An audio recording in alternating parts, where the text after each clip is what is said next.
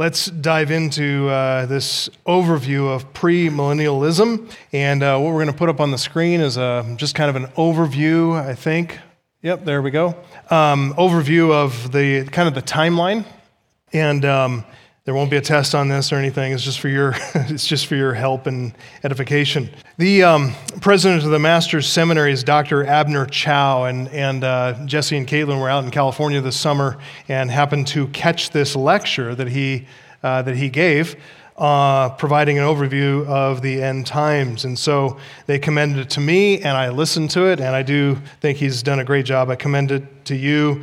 Basically, anything from Abner Chou that you get your hands on is really, really good. Um, so you can enter Abner Chou and then the title, This is the End, into, any your, in, into a search engine. You'll find that lecture very profitable, encouraging. And then I just want you to know that I'm using his timeline slides uh, for this session. We are living on the left side of that slide. Um, so, broadly speaking, if you can see up there, we're living in the last days, and more narrowly, we're living uh, during the church age.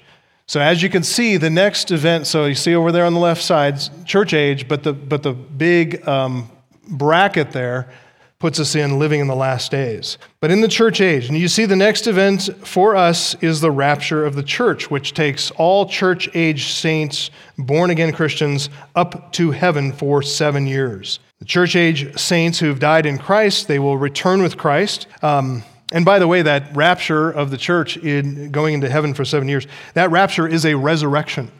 That is a physical resurrection. So, those church age saints who've died in Christ, they'll return with Christ. And anybody who's raptured with Christ, they'll return with Christ and they'll be united with, well, I should say the church age saints who've died in Christ are going to return with Christ when he comes again in the clouds, where we meet him in the air. And the saints alive when Christ comes to rapture his church are going to meet Christ and his and the saints in the air. This is, this is the rapture. This is what Paul calls a mystery. It's a mystery because it's a hidden resurrection. It's a resurrection that's not seen by the world. All the church saints are going to receive their resurrection bodies and return to heaven with the Lord to be with Him, worship Him for seven years. Some people scoff at that and say, well, why is it hidden? Why, why can't anybody see that? And I just point back to the resurrection of Jesus Christ. You know, the only people who saw the resurrection of Jesus Christ, Christians, believers. Believers saw the resurrection of Christ. Pharisees didn't see, the chief priests, elders of the people, they didn't see it. Anybody who denied him, they did not see his first resurrection. So, it's not beyond you know, beyond the pale to say that church age saints, when they're raptured to be with Christ, this mystery of the rapture that has been revealed to the specifically to the apostle Paul, it's a rapture, it's a resurrection not seen by the world. So while the church is in heaven with the Lord, watching Christ's heavenly inauguration, they're rewarded the Bema seat. Uh, the people of the earth, while they're up there, the people of the earth, as you can see, are going to go through a great tribulation. It kicks off the era called the Day of the Lord. The Day of the Lord is a technical term uh, for supernatural judgments. This day of the Lord, this particular one, comes in two parts a divine judgment at the beginning and a divine judgment at the end of the millennial kingdom, which is the thousand year reign of Christ. The millennial kingdom begins when Christ returns to rescue the nation of Israel from the Gentile nations when they muster at the plain of Megiddo for the battle of Armageddon. Israel will have just repented of their national sin, that is, the sin of rejecting their Messiah. They will have embraced Jesus as the Messiah. According to Zechariah, they will look upon him whom they pierced, they will mourn, they will repent and turn to Christ. The Christ will come to rescue them from the Gentile nations. He will defeat the nations that are led by the Antichrist. He will then come and establish his kingdom which is a restored Davidic kingdom, visible, actual here on earth. After winning the battle of Armageddon, Christ will cast the beast, the false prophet, the dragon, who is Satan, but he'll cast the beast and the false prophet into the lake of fire. The dragon, Satan, he'll be bound for a thousand years. That's the duration of the entire millennial kingdom. He'll be unable to deceive or roam free. The millennial kingdom will be populated by several groups of people. This millennial kingdom, which as I said, is taking place on earth.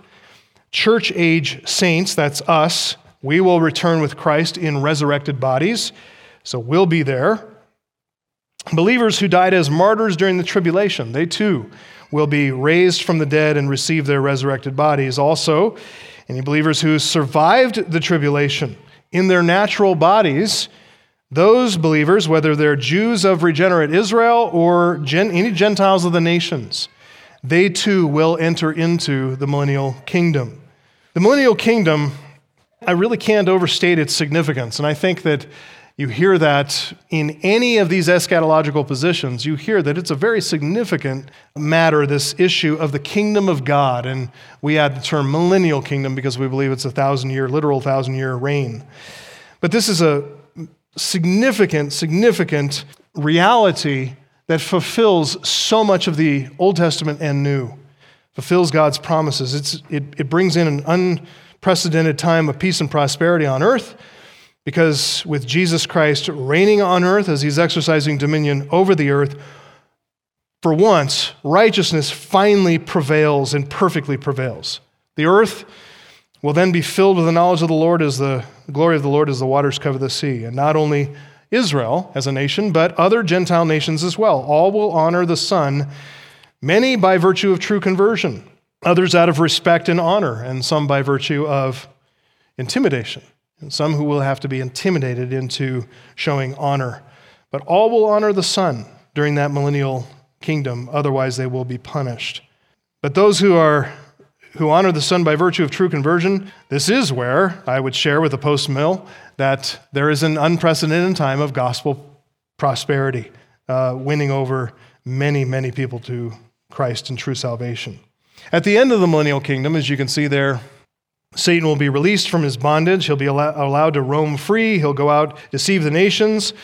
Satan has no new ideas, so he will gather the nations once again. He'll repeat the earlier Gog Magog invasion. He'll muster his armies around Jerusalem. Didn't work very well the, the first time. He thinks, well, be much better this time. The invasion fails because of bad weather. It's a sudden firestorm from heaven, falls down and burns him up, incinerates him, and that ends the millennial kingdom right there. This ends the day of the Lord. It ends the last days. All that you can see coming to an end right there. Everything comes to a close at the great white throne judgment. There's a general resurrection at this time when all who are in the tombs will hear Christ's voice and come out, and those who've done good to the resurrection of life, and those who've done evil to the resurrection of judgment. So all unbelievers will join the beast, the false prophet, and Satan and all of his horde of demons in the lake of fire. This is the second death the lake of fire, and if anyone's name is not found written in the book of life, he was thrown in the lake of fire. So, after that, when the earth has been cleansed of all unrepentant and unbelieving, when all sin has been properly judged, then the decreation that Peter describes in 2 Peter 3, that'll take place when the heavens will pass away with a roar and the elements will be destroyed with intense heat, and the earth and its works will be burned up, and then there will be a new a recreation, a new creation a new heaven, new earth that takes us on into the eternal state. That's just a broad overview that I wanted to give you here at the beginning on that slide of a premillennial position. And now I want to drill down a little further and read some of the primary maybe some of the primary texts and this is this is frankly where i just had to i, I had to rein myself in because on every section of that i just wanted to dive in and just read to my heart's content and just and share with you to my heart's content but my heart will have to go without being content because there's just too much. I was telling Josh earlier that it, it is um, such an exhaustive, that right there represents such an exhaustive, just such an exhaustive amount of information that it, you just cannot digest it. You can't get it in one setting. There, there is a ton there. But let's do our level best, all right? Let's go to the last days slide, Jesse. So, the last days the, the red will highlight where we are, what I'm talking about, so you don't get lost. So, what we call the last days, it's also known in Genesis 49 1 as the days to come. It's also known as the latter days, oftentimes in the Old Testament. Deuteronomy 4:30, Deuteronomy 31:29, Isaiah 2:2, Jeremiah 23:20, Jeremiah 30, 24, 48, 47, 49, 49, Ezekiel 38, 16, Daniel 2, 28, and Daniel 10, 14. Need me to repeat that, or you guys got it? You can listen to it later or get my notes. So, all of those talk about the last days or the latter days, and these are the times that we're living in right now. Right now. I've read through every one of those passages, and if we were to gather all the evidence together, we can see that the last days refers to this overarching culmination of the climax, the fulfillment of God's plan and God's promises. So the last days, all this that stretches out there is everything coming, everything that's been discussed from Genesis 1 all the way through the Bible, all coming to a head, all coming to a climax, all coming to a pinnacle in those last days. And we're right at the beginning, right at the beginning of that. Exciting time to live. At the same time, as we're living in these last days, according, I, I read two passages this morning. I don't know if you remember 2 Timothy 3 and 2 Peter 3. And those two passages identify the last days as times of significant moral corruption. So we'll start by looking at 2 Timothy 3. Significant moral corruption. There's a flaunting of sin. There's a scoffing. It's as if the devil knows his time is short and so he's stirring it up. 2 Timothy 3 1. But understand this that in the last days, there it is, that's the term, there will come times of difficulty for people will be lovers of self, lovers of money, proud, arrogant, abusive, disobedient to their parents, ungrateful, unholy, heartless, unappeasable, slanderous, without self control, brutal, not loving good, treacherous, reckless, swollen with conceit, lovers of pleasure rather than lovers of God, having the appearance of godliness like so much religion today, by the way. Appearance of godliness, but denying its power. That's the last days. Now flip over from there to the toward Revelation to 2 Peter chapter 3. 2 Peter chapter 3. Peter says, This is now the second letter that I'm writing to you, beloved. In both of them, I'm stirring up your sincere mind by way of reminder that you should remember the predictions of the holy prophets and the commandment of the Lord and Savior through your apostles, knowing this first of all, that scoffers will come in the last days, there's this phrase, with scoffing, following their own sinful desires. And they will say, Where is the promise of his coming? For ever since the fathers fell asleep, all things are continuing as they were from the beginning of creation, and then on and on it goes. You know, you know what uh, doctrine, secular doctrine, promotes that worldview right there? Darwinism, right? Darwinism promotes this very worldview. There's no change. Everything's the same. It's uniformitarian geology. It's this closed system. Nothing ever changes. So, might as well eat, drink, and be merry for tomorrow. We die. We turn into worm food. We just disintegration of atoms, and it forms up in another you know, intelligent mass of atoms and moves along. So, what's the point? Nevertheless, even though we see that in 2 Timothy 3 and 2 Peter 3, and we can see so many other passages as well. Jesus warns of this in the last days so much. I mean, we saw that this morning, didn't we, in Luke, Luke chapter 17. But nevertheless, this time of the last days, which began at the church age, is such an exciting time. I mean, think about the culmination of everything that God has revealed from Genesis 1 1 up to Christ's first coming. Think about all that's happened, and then, and then uh, you know, the event of Christ, the historical event of Christ, his life, death, burial, resurrection, ascension into heaven, and then his apostles teaching and interpreting the history for us to help us to understand. Think about what this means, what we're living in, what, how privileged we are. We have our sins forgiven. We're covered by the atoning work of Christ. We've been made partakers of a new covenant. We, even as Gentiles who've been outside of the covenants and the promises of Israel, we're brought into their covenant made to Israel as partakers of a new covenant. Jeremiah 31, Ezekiel 36, and other passages as well. We've, we have the possession of the indwelling Holy Spirit. I mean, God, the triune God, lives within us. We know the full story of the gospel. We hold a completed canon of Scripture in our hands, in our own language, no less. We get to enjoy life in the local church, serve the Lord and one another with gladness of heart, great joy, generosity. It's wonderful. We get to enjoy all these blessings. We get to proclaim the excellencies of Him who called us out of darkness into His marvelous light. We get to proclaim that all the time, nothing stopping us. We get to pursue obedience to the Great Commission to make disciples of all the nations. We know the end of the story just as we know in the beginning of the story. This is so exciting, so encouraging. It's astounding in the redounding of God's glory in that picture right there. What's more, we're only at the beginning of this.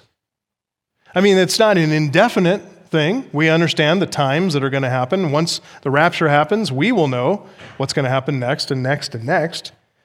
But on this timeline, we notice where we are and we notice what's in front of us the church age, followed by the rapture. That's what we look forward to. Followed by the second coming, followed by the millennial kingdom, and then afterward, getting into and enjoying the eternal state together. Listen, I, I hope you are getting this sense right now, but don't ever minimize the power of knowing what's happening now and what's happening next. It's so powerful to understand these things. These things are absolutely essential to a Christian worldview to give the power of perspective. This is, this is our worldview. This is how we think. This is, this is what gives us hope. This drives us. This gives us great joy. Some people will say, well, the premillennial position is so pessimistic, it's just got doom and gloom for the future. And I say, no, it doesn't. no, it doesn't. Yes, there's doom and gloom if you are an unbeliever. I mean, if, that's bad news for you. So believe the gospel, repent and believe the gospel, and join us in this joy. Join us in this joy. Man, there's there's such joy in the way we think. Understandably, in, in culture and society, it's going to get it's going to get worse. But listen, there is great, great joy. I mean, the, the, the gospel that could make Paul sing, Paul and Silas sing while in a dank Roman prison. The, the, the gospel that made him offer his head willingly to be separated from his body so that he could be with the Lord. Listen, we have got the most joyful good news.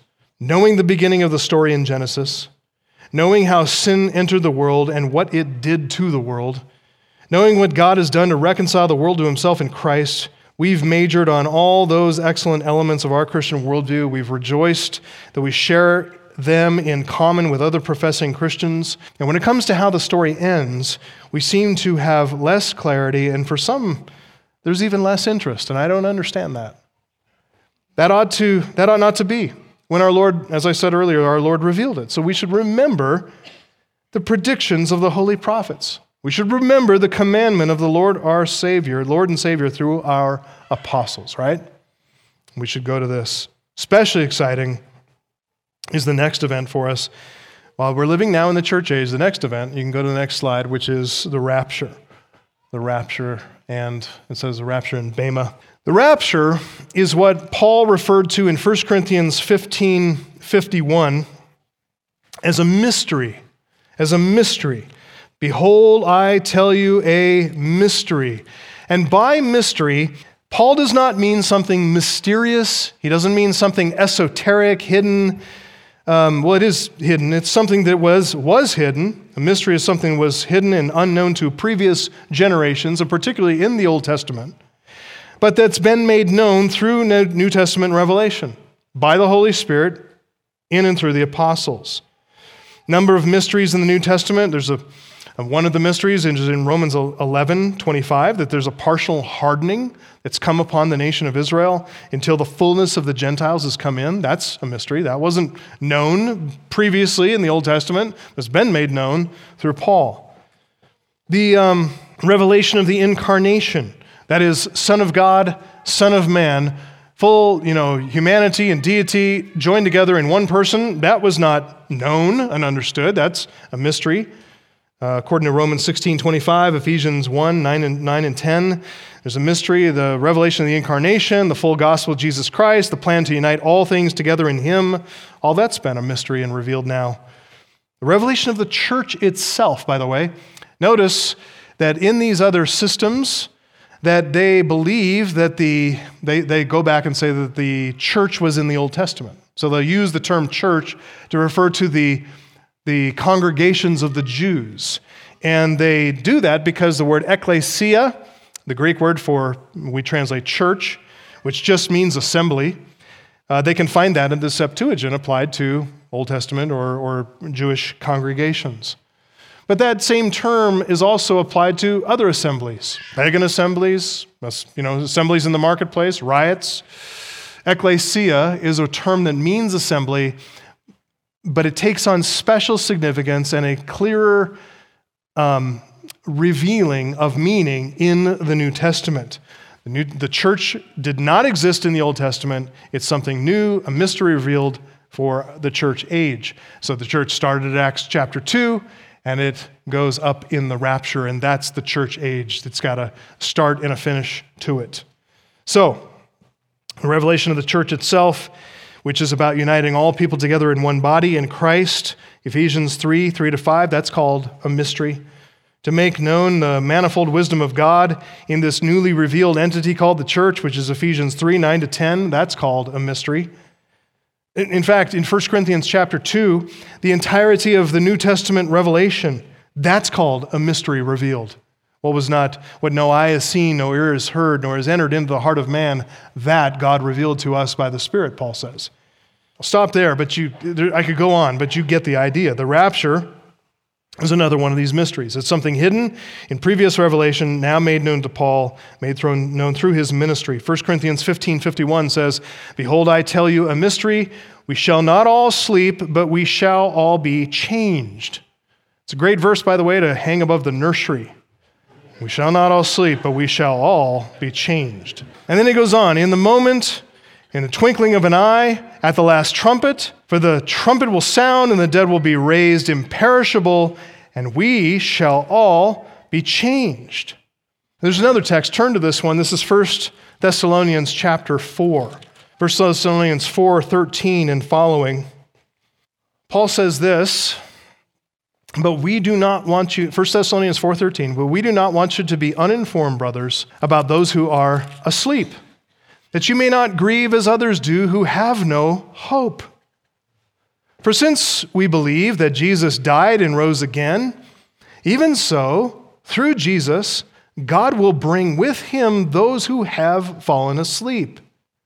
For this we declare to you by a word from the Lord that we who are alive, who are left until the coming of the Lord, will not precede those who have fallen asleep. The Lord himself will descend from heaven with a cry of command with the voice of an archangel, with the trumpet, the sound of the trumpet of God, and the dead in Christ will rise first, and then we who are alive, who are left, will be caught up. That's the word that's translated rapture. We'll be caught up together with them in the clouds to meet the Lord in the air, and so we will always be with the Lord. Therefore, encourage one another with these words. Whatever your eschatological perspective may be, Ask yourself Does my eschatological system enable me and encourage me to obey that final verse? Therefore, encourage one another with the words that were written there. If you're not able to answer yes, an immediate yes, you may want to go back and check your math and go see if you've got the right understanding of this because that perspective needs to shape the way you speak to your fellow Christians. We need to, as Ephesians 4 says, we need to be speaking the truth to one another. The verb is actually aletheo, it's to, it's to truth with one another. So be truthing with one another. That is, don't, don't speak as if like what you see on TV or football games or whatever, it, that, like that's all important. Speak as if this is important. Speak as if Scripture is important. That's what we are. We are believers of the Word. Let's speak that way truth with one another, speak the truth, live the truth with one another. And this right here, this perspective from 1 Thessalonians 4 13 to 18, this should shape the way we speak, how we encourage one another and, and, and strengthen and edify one another. There are some who say that this right here is actually describing not the rapture of the church, but actually the second coming of Christ. They say we got this all wrong, okay? John MacArthur, I think, provides a very helpful note on that text for those who would like to equate this event with what happens at the second coming. It's written right in the text note of your, if you have a MacArthur Study Bible, you can find it there.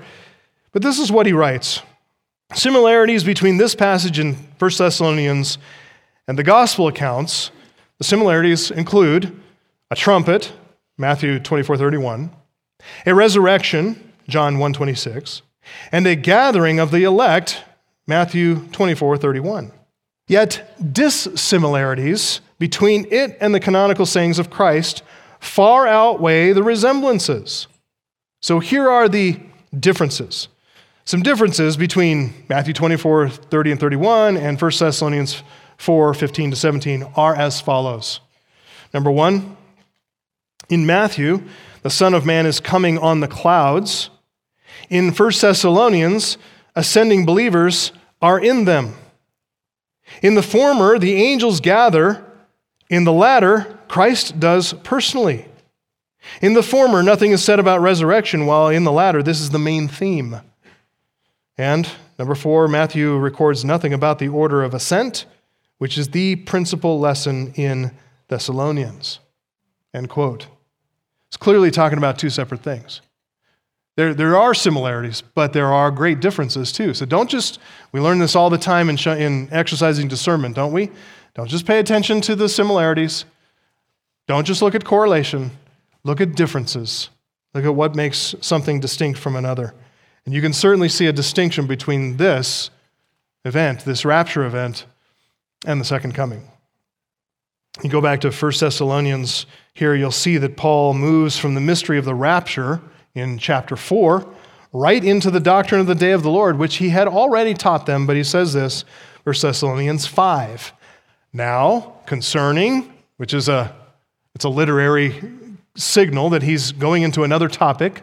Concerning the times and the seasons, brothers, you have no need for anything to be written to you, for you yourselves are fully aware that the day of the Lord will come like a thief in the night. While people are saying there is peace and security, then sudden destruction will come upon them as labor pains come upon a pregnant woman, and they will not escape. Very similar to Luke 17, right? But you're not in darkness, brothers, for that day to surprise you like a thief, for you're all children of light, children of the day. We're not of the night or of the darkness, so, so then let us not sleep as others do, but let us keep awake and be sober. For those who sleep, sleep at night, and those who get drunk are drunk at night. But since we belong to the day, let us be sober, having put on the breastplate of faith and love, and for a helmet the hope of salvation. For God has not destined us for wrath, but to obtain salvation through our Lord Jesus Christ, who died for us, so that whether we are awake or asleep, we might live with him. Therefore, encourage one another and build one another up, just as you are doing. Now, how is it that they are going to live with him here at the end? when he's promising the day of the Lord is going to come? Oh, because of chapter 4. They'll already be taken up to be with the Lord, and this event will pass them by. You see, the, you see that on the line there. In the book of Revelation, we notice there's the word church, ecclesia, and it's used 20 times in the book of Revelation. In 19 of those 20 uses of the word church, ecclesia, 19 of the 20 uses are in chapters 1 through 3. The letters of the risen Jesus Christ to the seven churches have the most of them. There's three in chapter 1, the rest of them, 16, are in chapters 2 to 3. And then there's a huge leap in the usage of the word ecclesia from ending in chapter 3, from chapter 4, nothing, to 5, 6, all the way up to Revelation 22 16. I, Jesus, have sent my angel to testify to you about these things for the churches. That's the only one of the 20 outside of Revelation 1 through 3. Jesus says, I'm the root and the descendant of David, the bright morning star. It's rather curious, isn't it?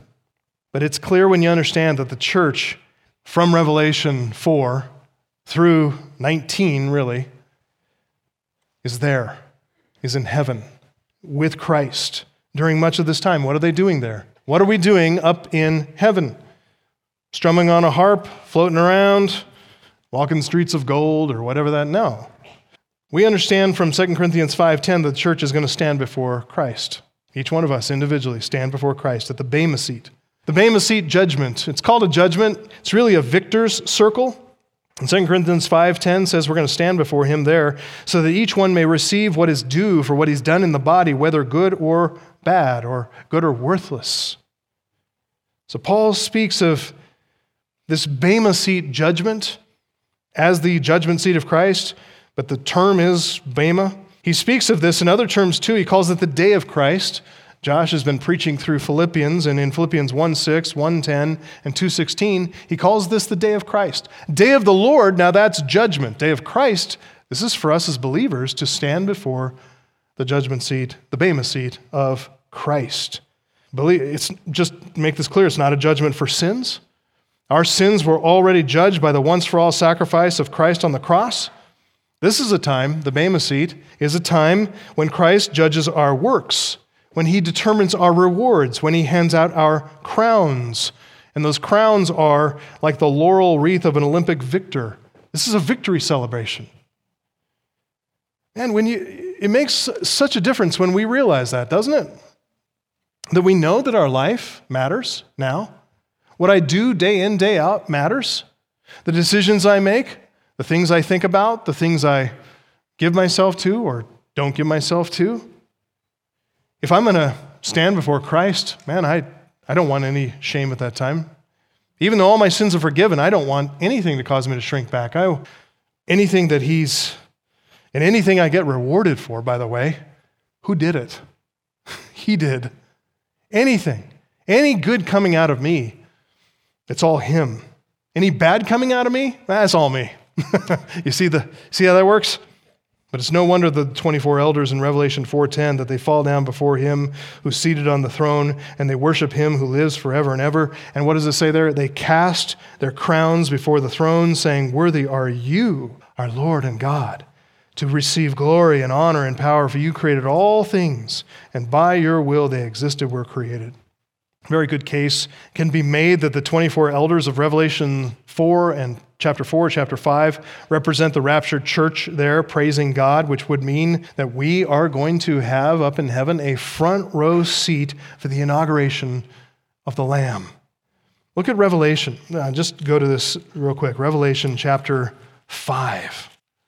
Revelation chapter 5 and verse, we'll just dive in there at verse, well, chapter 5, verse 1. Then I saw, this, and again that formula, then I saw, then I saw, then I saw, then I saw the right hand of him who was seated on the throne, a scroll written within and on the back, sealed with seven seals. I saw a strong angel proclaiming with a loud voice, Who is worthy to open the scroll and break its seals? And no one in heaven or on earth or under the earth was able to open the scroll or to look into it. I began to weep loudly because no one was found worthy to open the scroll or to look into it. And one of the elders said to me, Weep no more. Behold, the lion of the tribe of Judah, the root of David, has conquered so that he can open the scroll and its seven seals. Can you believe that? Of all creation, even the angels in heaven, no one is authorized to open that scroll except one. Christ. He is the perfect last Adam. He is the perfect mediator of God's kingdom. He's the only one. Verse 6 Between the throne, the four living creatures, and among the elders, I saw a lamb standing as though it had been slain, as though it had been slain, with seven horns and seven eyes, which are the seven spirits of God sent out into all the earth.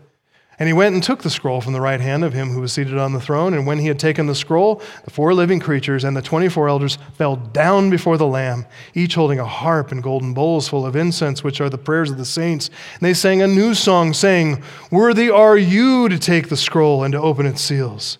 For you were slain, and by your blood you ransomed people for God from every tribe and language and people and nation.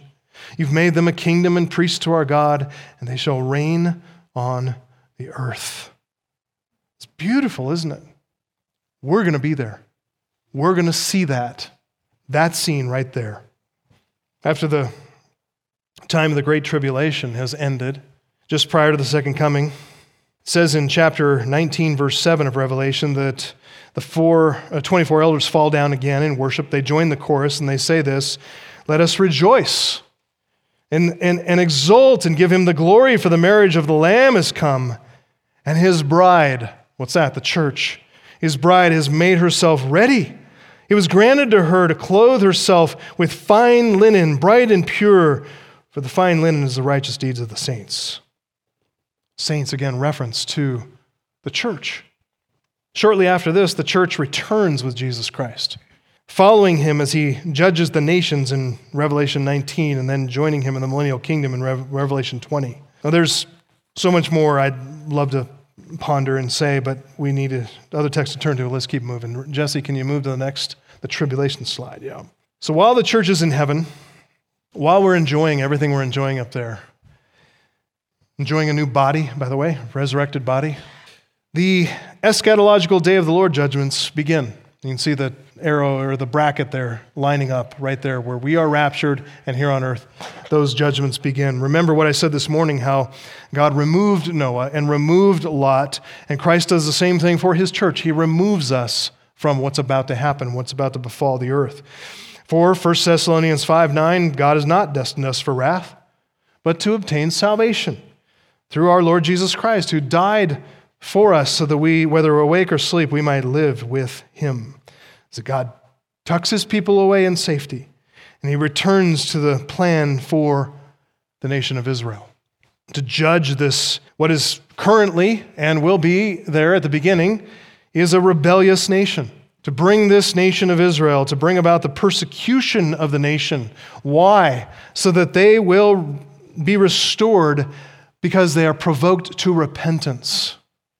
It's only a repentant, believing Israel that God is able to bless. This seven year period of tribulation is called the Great Tribulation. It's the one week of Daniel 9:27. When it says a week there, he's referring to a week of years. Uh, that's a way of, you know, kind of dividing things up. The week there is, as you can see, is divided up into th- two 3.5 year uh, sections, two periods. Uh, you can see that written in Daniel as time and times and half a time, so that adds up to 3.5. So the first half of the week of the Great Tribulation is kind of a time of great judgment, but a lot, a lot of it is a time of warning. Uh, it's intended to awaken Israel to its danger, to its need to repent and embrace Christ, according to Daniel 12, verse 7. The second half of the week becomes a judgment upon the nations, upon the world, and it ramps up in increasing severity and increasing levels of destruction. A third of the earth is going to be burned up. A third of the waters of the sea are going to be poisoned and not able to be. A third of the lights from the heaven and the, the cosmic lights and everything are going to be turned off. So there's going to be darkness, food, and all that is scarce. It's going to be a time of great difficulty. John sees what this time is going to be like in Revelation 6 through 10 as Jesus opens the seven seals. You know, it's, you understand it's got a scroll and there's a wax seal that's sealed on the edge of the scroll. And so that scroll, imprinted with a signet ring generally, is dries there. And every time a seal, uh, seven seals on a single scroll, and every time a seal breaks, another judgment happens. So that's the idea. Um, what this shows in Revelation 6 through 10, as Jesus opens seven seals one after another, is that Jesus is in charge of these judgments. We need to see that he's sovereign over what's happening. It's not out of control. And the very first seal that he cracks and opens is sending the Antichrist. The Antichrist appears as a rider on a white horse with a bow and a crown, symbols of power and authority. He's a false Messiah. He promises political peace to Israel, but it's a false peace. We see, I mean, we see that all the time right now. I mean, going on all the time in the state of Israel. Let's do the two, the two-state solution, and every, every, every president has tried to figure out the Middle East. Why? Because the Middle East is so strategically important on the map. It really is. So it's look. Is some people say, well, look what's happening in Israel. Look what's happening. It's it's any time. And listen, I believe in the imminency of the rapture. I believe that that's coming. I, I kind of think it's coming soon. Could I be wrong about that? Absolutely, I could be wrong. I mean, what we have is a state or a nation of Israel right now in the land. Is that the regathering that's talked about in Ezekiel 37? Maybe. Maybe not, though. I mean, the whole thing could unravel. The Arabs could push Israel into the sea, and our eschatology is not going to be affected one iota. Why? Because we don't know how everything lines up. Have I not been saying that for the past number of weeks? Don't set dates, don't read headlines, because we don't know. We really got to stick with that. You really got to be careful about perpetuating these ideas that, oh, it's all lining up. And look at it, look at it, it's all lining up. Don't do that to yourself or anybody else. Don't lead people astray. So the rider comes on a white horse, a false Messiah. He's a political ruler. This is the Antichrist. And when he breaks these other seals, there are other horses and riders. The red horse symbolizes war, black horse symbolizes famine, pale horse, plague. And remember, again, Jesus is in sovereign control of all these crises. And even though he is in control in heaven, breaking seals, on earth, the Antichrist is going to take full advantage of every single one of these crises to consolidate power, to consolidate control, and unite the entire world under his authority. Jesus breaks a, a fifth seal, giving assurance to, and it's interesting, is judgment, judgment, judgment. All of a sudden, he breaks a fifth seal, and it's the martyrs of the tribulation saying, How long, O Lord, how long? They've been killed because of the, the name. And Jesus uh, or Jesus reveals, Revelation 6:11, they were each given a white robe, told to rest a little longer until the number of their fellow servants and brothers should be complete, who were to be killed as they themselves had been. Interesting, that's a fifth seal to stop in the middle of all this and assure these martyrs hold on just a little bit longer. Such a picture of tenderness in the turmoil, isn't it?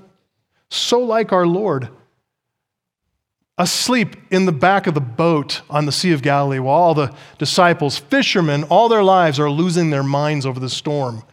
And Jesus is calm, and then he brings them into his peace. That's what he's doing here.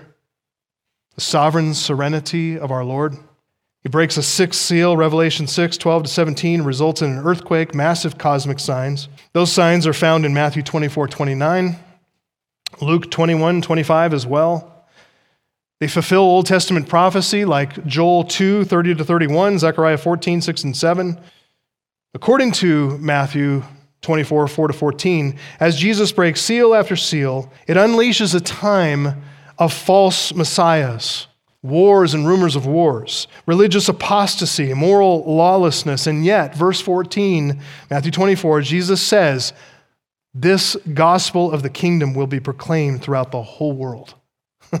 as a testimony to all nations, then the end will come. It's a testimony, the gospel being preached during the tribulation is a testimony to the nations. Even though we know, based on all the other scriptures we've been talking about, that many, most, will not believe. It's still a testimony to them. Keep that in mind as you do evangelism. You are, if you're faithful with the gospel, you're being a testimony to them. You're pleasing the Lord. You can rejoice in the gospel that you preach even though they don't believe. It's not about the results, it's about being faithful.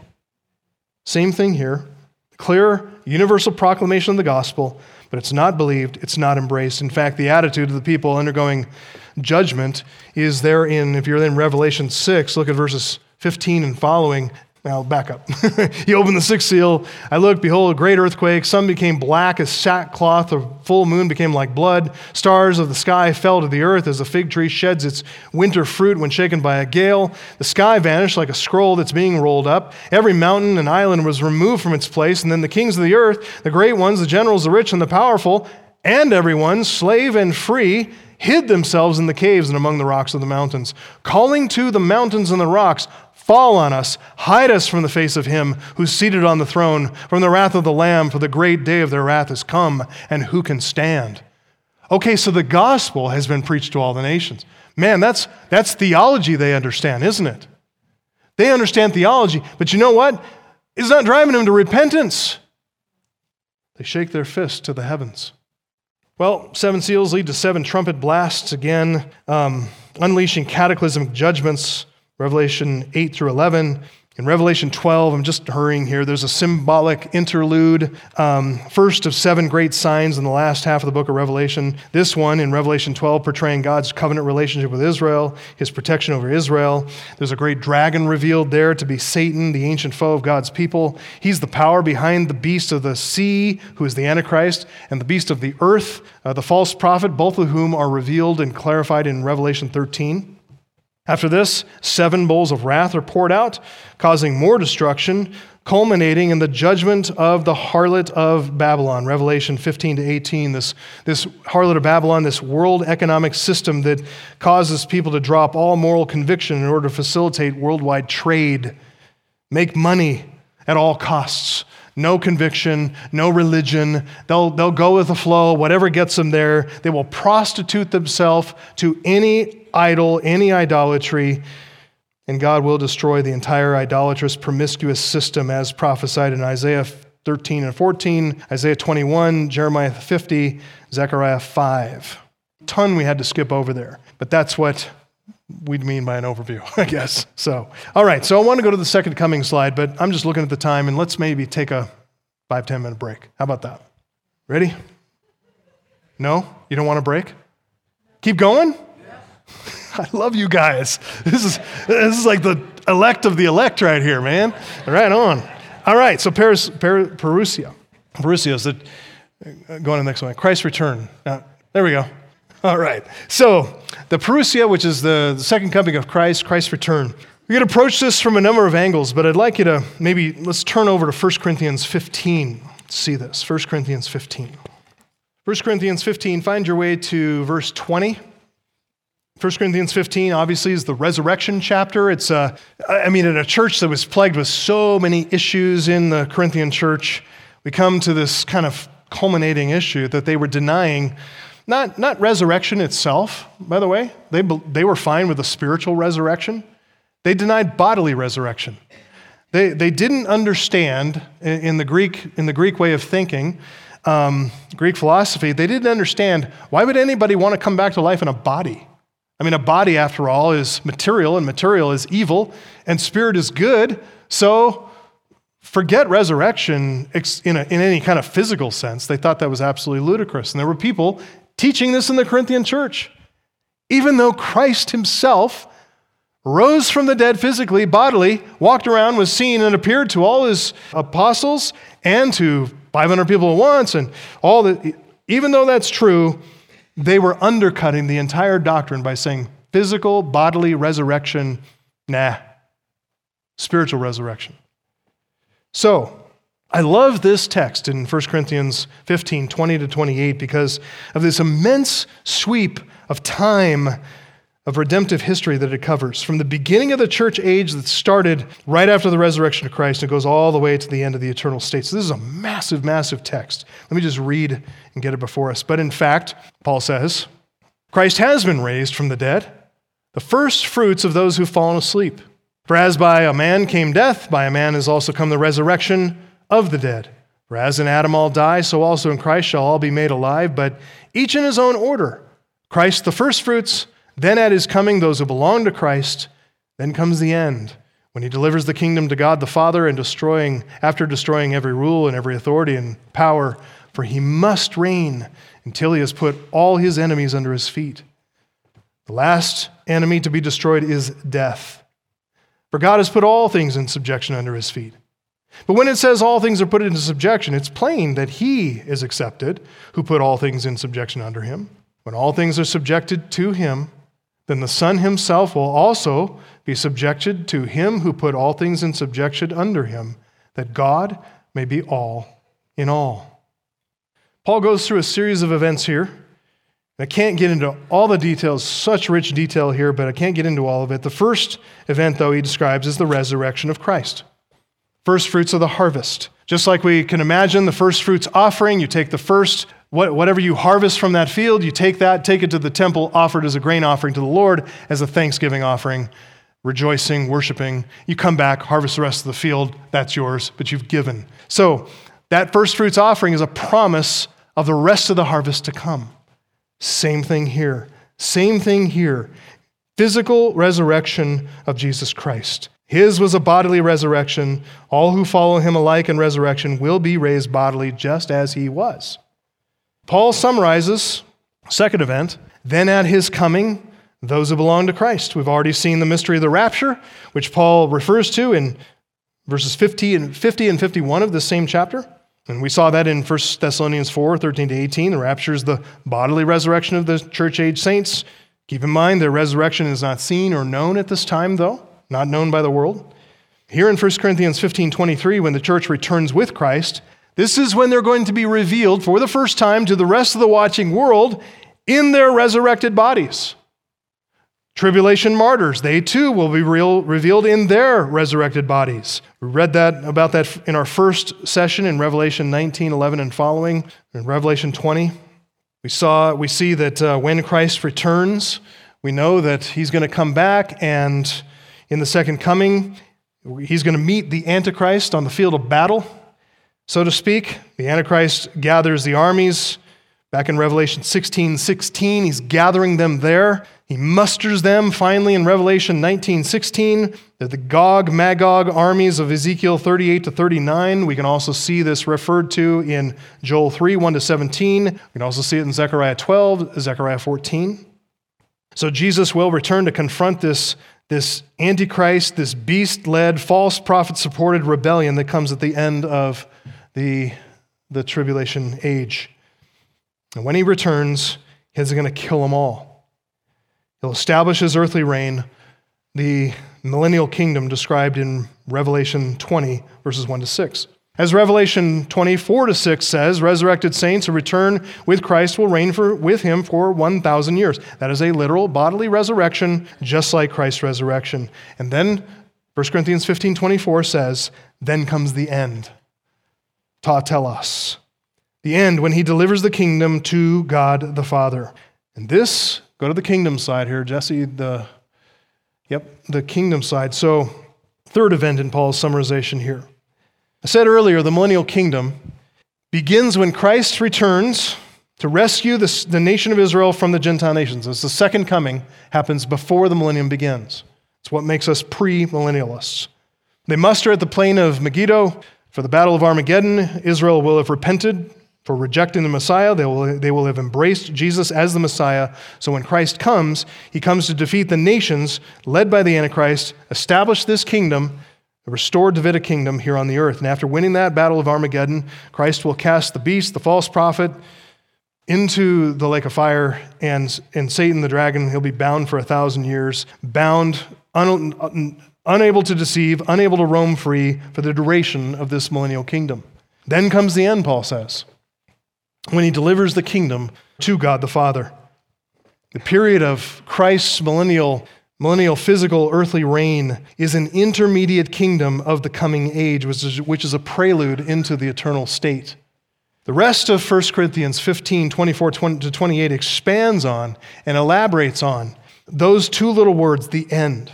What Paul calls the end, ta telos, is going to culminate in Christ delivering the kingdom over of God over to his Father. But before he's ready to do that, Christ has some work to do in the administration of this millennial kingdom here on earth. First, it says in verses 24 25, 1 Corinthians 15, Christ is going to subdue every power. Every opponent, every rebel force will be that's opposed to his rule will be subdued. And then, he, then comes the end when he hands over the kingdom to God the Father, when he abolishes all rule and authority and power. For he must reign, it says, until he puts all his enemies under his feet. So, Christ reigns on earth. He crushes all opposition. And after that, he hands over the kingdom to God the Father. And after that comes the end the resurrection of the wicked and their appointment with God on Judgment Day. That word abolish in 1 Corinthians 15, katargeo, means to render ineffective. It means to cause to be useless. It means, even stronger, can be used to mean wipe out, abolish, or bring to an end. But that's what Christ is going to do during the millennial kingdom over unbelievers who are alive during that millennial kingdom. He will subdue them, render them ineffective, press them into submission. Any rebellious impulses will be dealt with more severely with swift, ruthless action.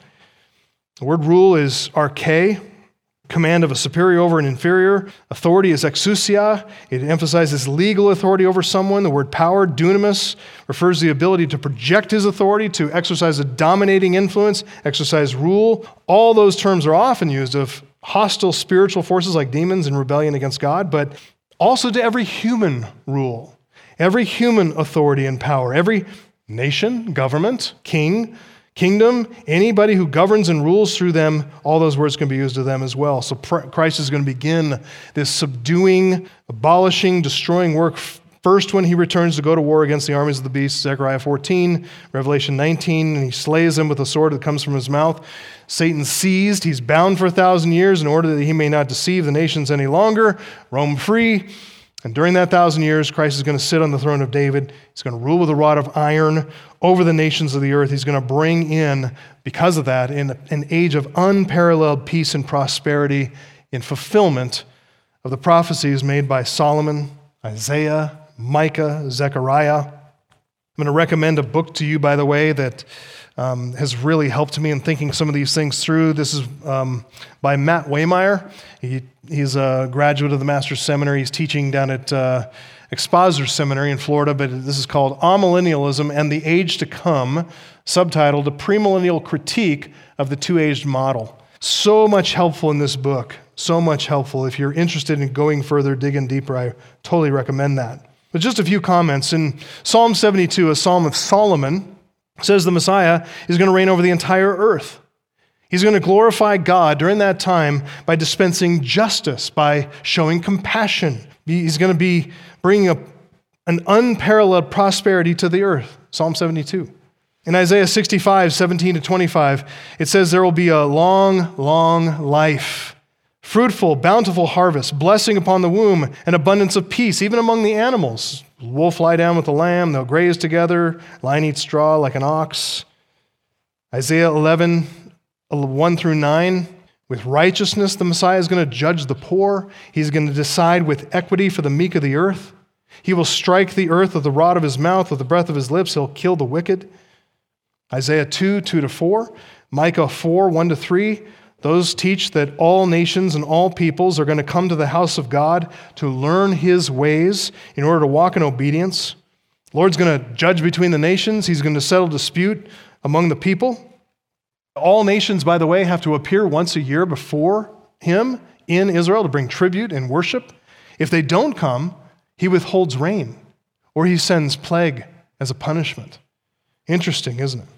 Zechariah 8, 4 and 5, there's going to be peace in Jerusalem with old men and women relaxing, and in the streets of the city shall be full of boys and girls playing in the streets.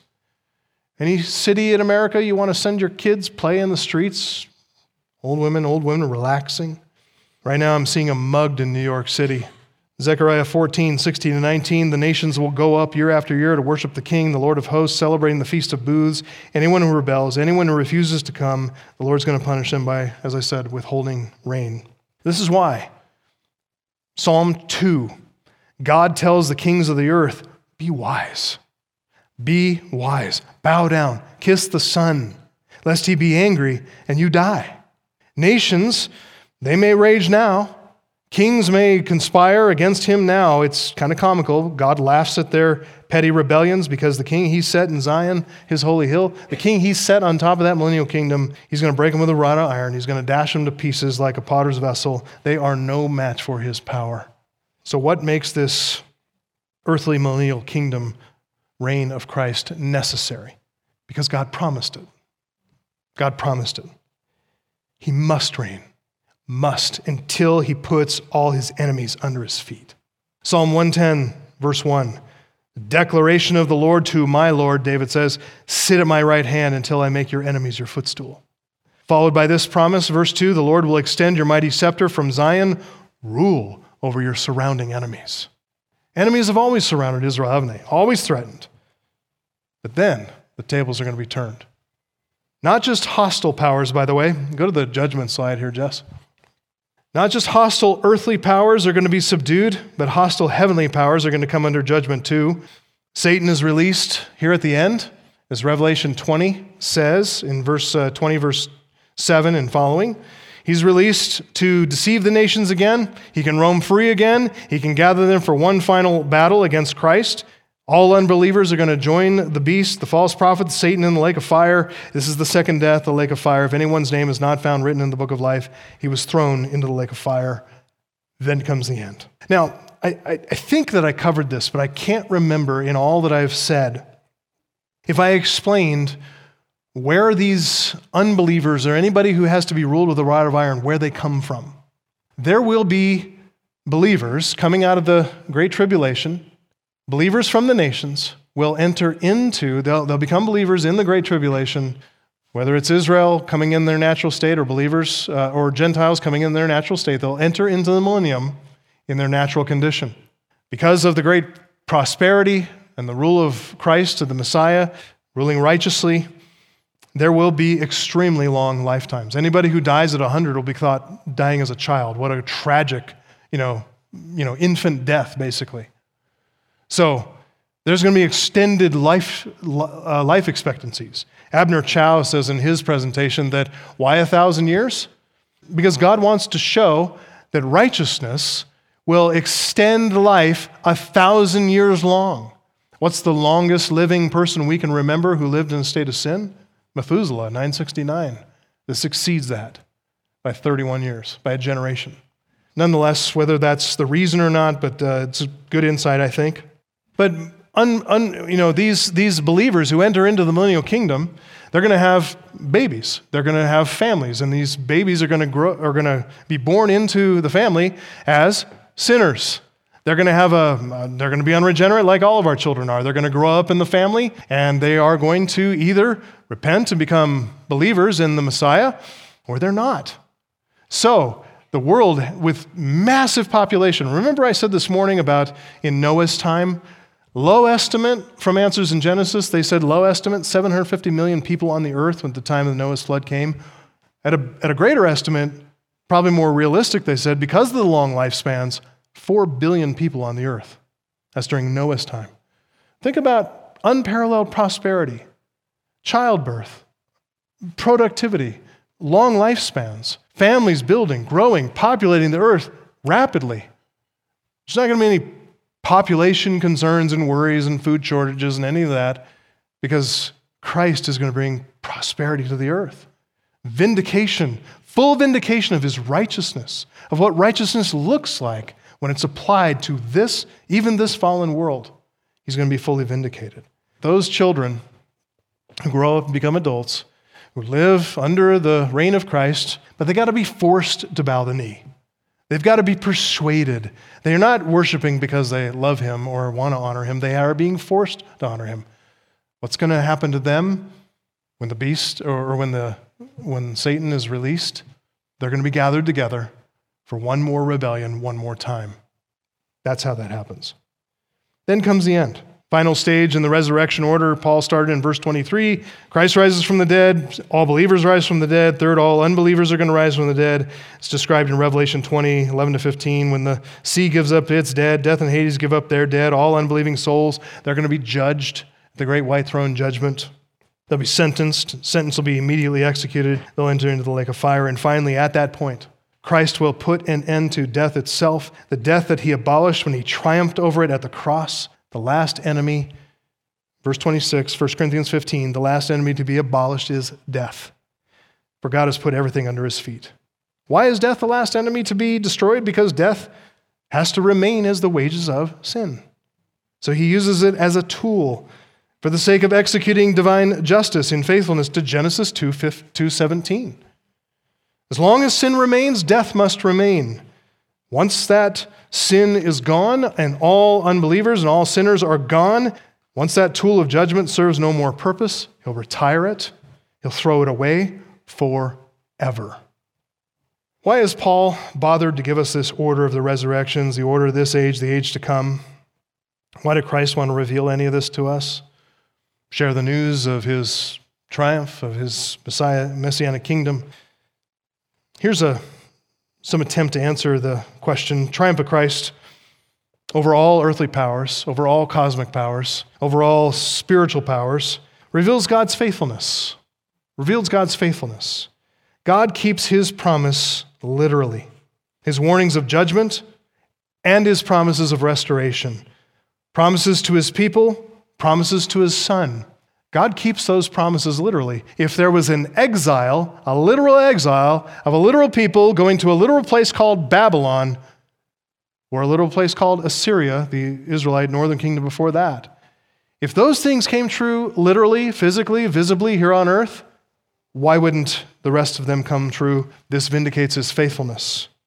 God's justice is vindicated. God is just, isn't he? To judge the unbelieving nations of the earth on the earth. We are going to see, all the world will see, the nations get their due. We'll see there is not one sin that is going to escape his notice, not one wrong that won't be righted, not one just injustice that will not be made right. God will deal with all injustice because he's just. He's just. And we rejoice in that, even though we, we shudder to see some of the judgments that befall the world. We also get to see in the revelation of all this, we all get to see God's wisdom. We get to see God's rule over the nations of the earth, on the earth, by his Son. We're going to see the wisdom of Christ. I mean, they came from the ends of the earth to come see Solomon, and someone greater than Solomon is here. It's going to be a joy for the nations of the earth to come to Israel, to make that pilgrimage every year to the Feast of Booths and go see him. We're going to see the righteousness of Christ, the wisdom of Christ in action on earth. We're going to see, for the first time, you won't mind going to the DMV because everything's going to run smoothly. Everything's going to be wonderful.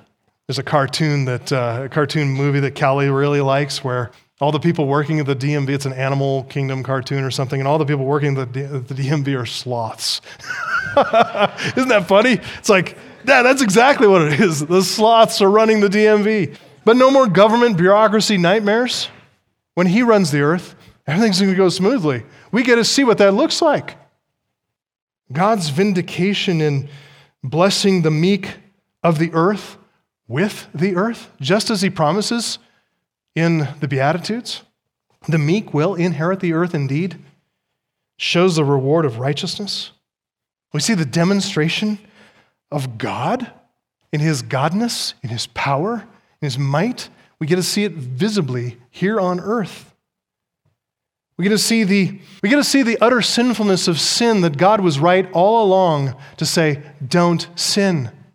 Don't sin, ever. Don't sin. Stay away from it. Always, always stay away from sin. We're going to see because with Satan incarcerated for a thousand years, people are still going to sin during that millennial kingdom, aren't they? They're still going to sin. They're not going to come and they're going to have their rain withheld. And they're going to say, okay, I'll go. They're going to sin against him. So it doesn't require Satan to make us sin. Sin is badness through and through. We're going to see the utter sinfulness of sin. We're going to see it the way God sees it and say, you know what? I agree with you, God, full wholeheartedly. I hate sin just like you do. That's what we're going to get to see.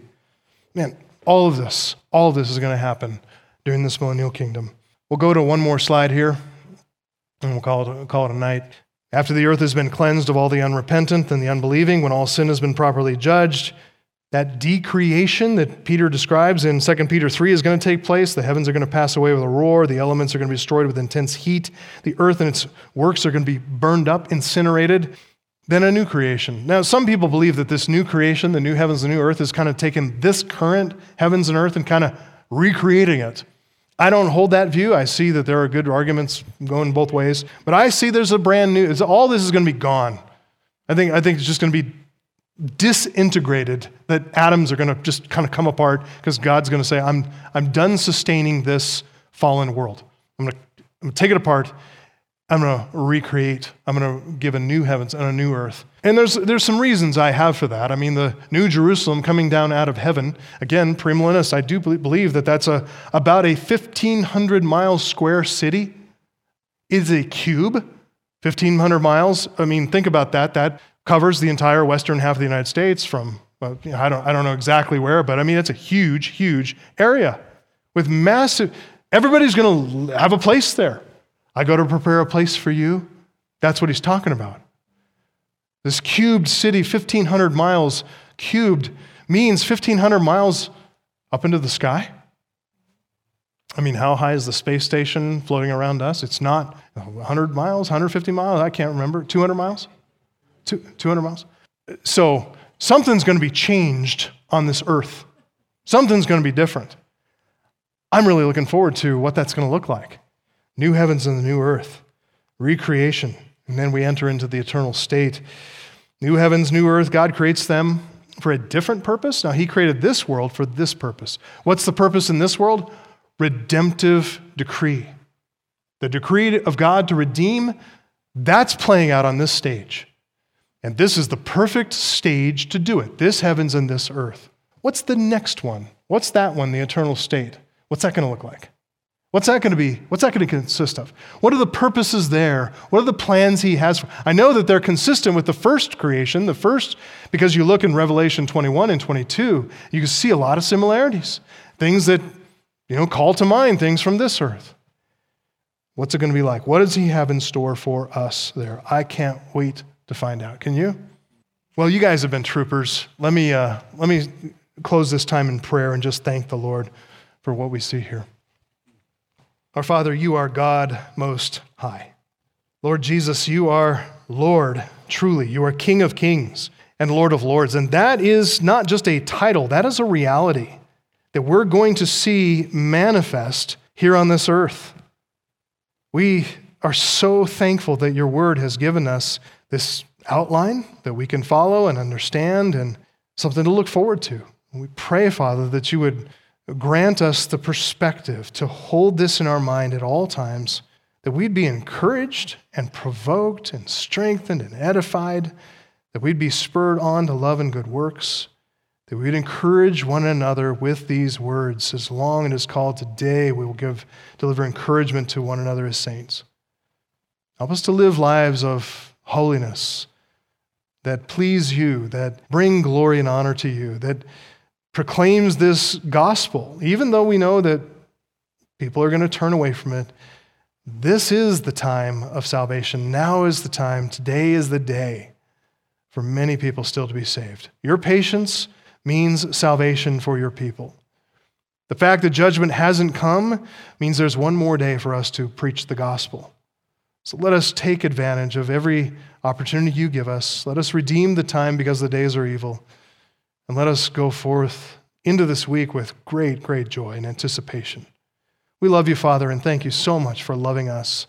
We love you because you first loved us and you sent Jesus Christ to be our Savior and our Lord. We thank you in his name. Amen.